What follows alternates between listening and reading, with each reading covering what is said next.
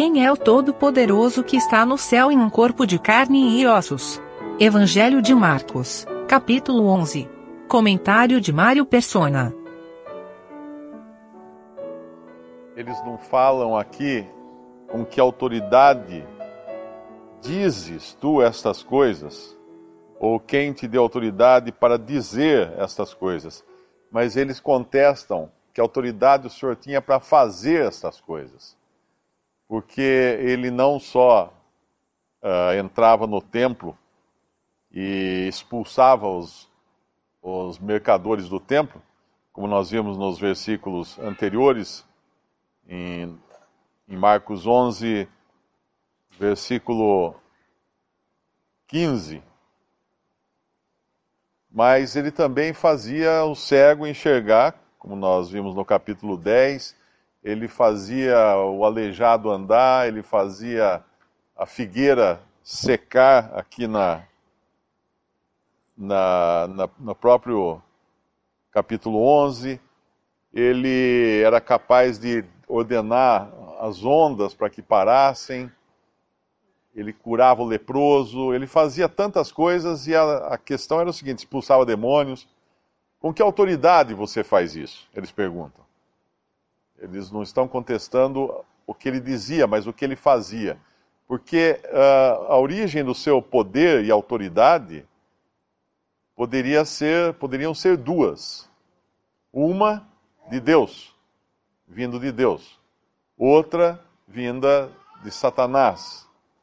Mas aí entra aquela questão que aconteceu lá no capítulo no capítulo 4, se não me engano, quando eles contestaram a. quando eles blasfemaram, dizendo que o Senhor Jesus fazia os seus. É, capítulo 3 de Marcos, ele fazia as suas. os seus. expulsava demônios pelo príncipe dos demônios. E o Senhor deixa muito claro que era um absurdo eles falarem aquilo, porque com isso Satanás não poderia subsistir, o seu reino não poderia subsistir se ele expulsasse os demônios por, por Satanás, então não fazia nenhum sentido isso. Então só podia vir de Deus. E eles sabiam que vinha de Deus o poder e a autoridade para ele fazer essas coisas. O que eles não queriam era, era se sujeitar a essa autoridade. Lá em João capítulo 15, tem uma passagem muito interessante, quando o Senhor Jesus está instruindo os seus discípulos um pouco antes da sua partida, ele fala no versículo 21: Mas tudo isto vos farão por causa do meu nome, porque não conhecem aquele que me enviou. Então o problema todo começava no Pai, naquele que tinha sido enviado à terra, e eles não reconheciam uh, Cristo como sendo o Messias enviado. E aí ele continua no versículo 22: Se eu não viera, nem lhes houvera falado, não teriam pecado. Mas agora não tem desculpa do seu pecado. Aquele que me aborrece, aborrece também a meu Pai. E aí ele fala outra coisa. No versículo 22, ele fala se ele não tivesse falado. Versículo 22: Se eu entre eles não fizesse tais obras, quais nenhum outro tem feito, não teriam pecado, mas agora viram-nas e me aborreceram a mim e a meu Pai. Mas é para que se cumpra a palavra que está escrita na sua lei: aborreceram-me sem causa.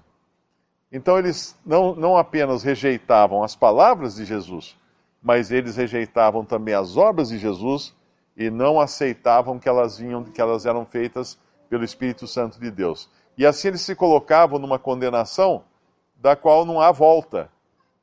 Porque ah, se, se o próprio Deus estava sendo contestado aqui, através da, da, da, da rejeição desse, desse povo, desse, principalmente dos líderes, da rejeição contra Jesus e contra o Espírito Santo que operava através dele, não podia ter volta, não podia ter perdão, não podia ter salvação para esses homens.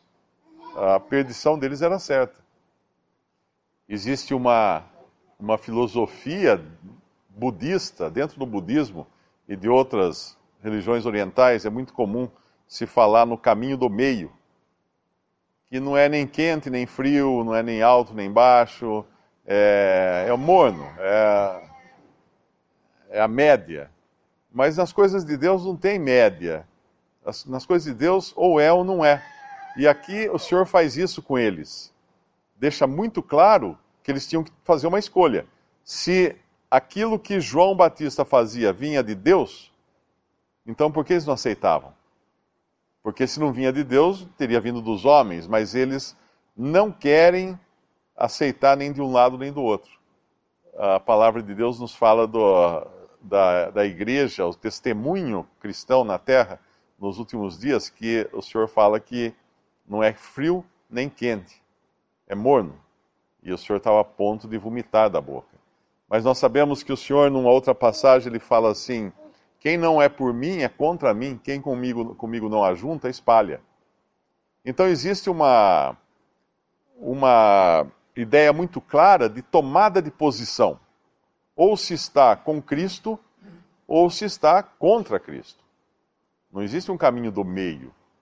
E quando o Senhor, lá no começo desse evangelho de, de Marcos, também ele traça essa, essa distinção entre os que estão com ele e os que não estão com ele.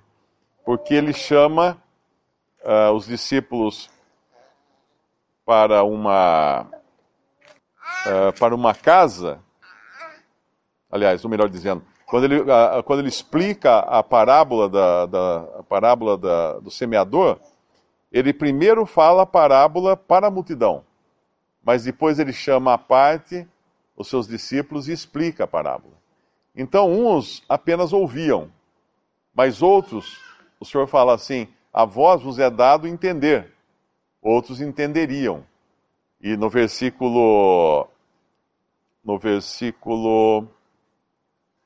Uh, capítulo 4 de Marcos, versículo 9, e disse-lhes: Quem tem ouvidos para ouvir, ouça. E quando se achou só, os que estavam junto dele com os doze interrogaram-no acerca da, da parábola. E ele disse-lhes: A vós vos é dado saber os mistérios do reino de Deus, mas aos que estão de fora, todas estas coisas se dizem por parábolas, para que vendo, vejam e não percebam, e ouvindo, ouçam e não entendam, para que se não convertam e lhes sejam perdoados os pecados. Aqueles, aqueles uh, religiosos os sacerdotes, escribas, anciãos, eles estavam tendo um problema com a questão da autoridade do Senhor e do poder dele na terra. Porque eram as coisas que ele fazia aqui na terra. Mas o, o, que, o que eles iriam pensar se eles escutassem aquilo que o Senhor fala para os seus discípulos apenas? depois de, de ressuscitar, em, em Mateus 28, versículo 18, às vezes a gente passa na leitura rápida de alguns versículos da Bíblia e nós não paramos para ver a, a implicação deles. No capítulo 18 de Mateus, versículo 11 e os 11, versículo 16. E os onze discípulos partiram para a Galiléia para o monte que Jesus lhes tinha designado. E quando ouviram, o adoraram, mas alguns duvidaram. E chegando-se, Jesus falou-lhes, dizendo: É-me dado todo o poder na terra?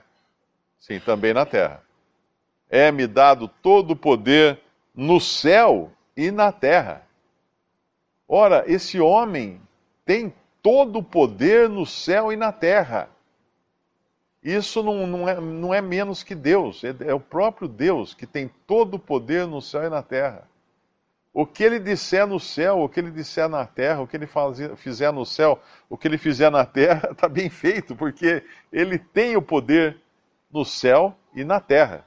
E aqui eles estavam ainda com dificuldade de, de entender do poder do Senhor na terra. Imagina se eles pensassem diante de quem eles estavam. o tamanho da encrenca que eles estavam arrumando de se opor a Cristo, aquele que tem agora todo o poder no céu e na terra. É claro que aqui na terra ele estava sujeito ao Pai, uh, mas tudo que o Pai fazia, ele fazia. Tudo que o Pai dizia, ele dizia. E, e nós vemos agora esse mesmo Senhor uh, entronizado nos céus e com todo o poder, toda a majestade, toda a glória.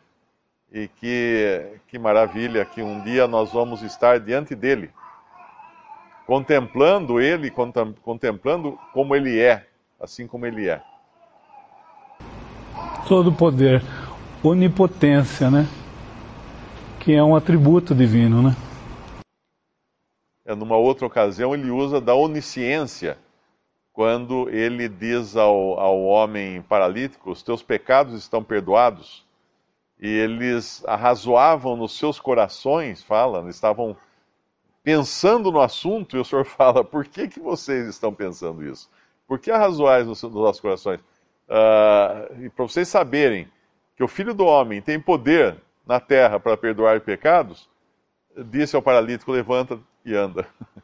Quer dizer, eles estavam, ele, ele usa da, ali da sua onisciência. E nós podemos pensar que todas as vezes que o Senhor estava em algum lugar, ele sabia o que todas as pessoas estavam pensando. Aquelas 5 mil pessoas que ele alimentou, ele sabia o pensamento daquelas 5 mil pessoas, porque ele é onisciente.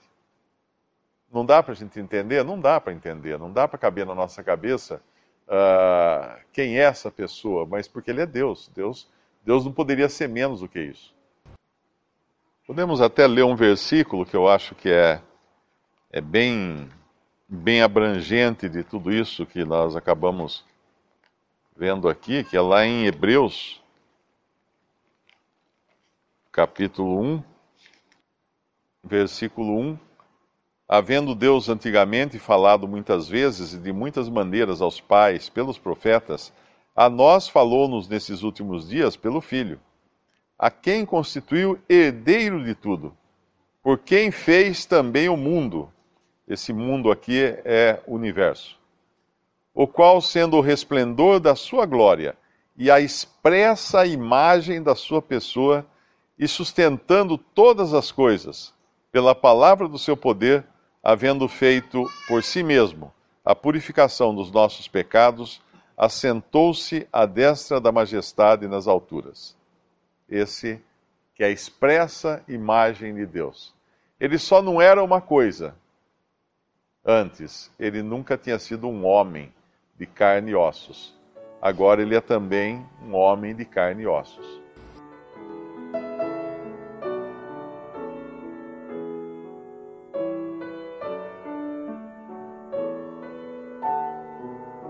Visite respondi.com.br Visite também 3minutos.net.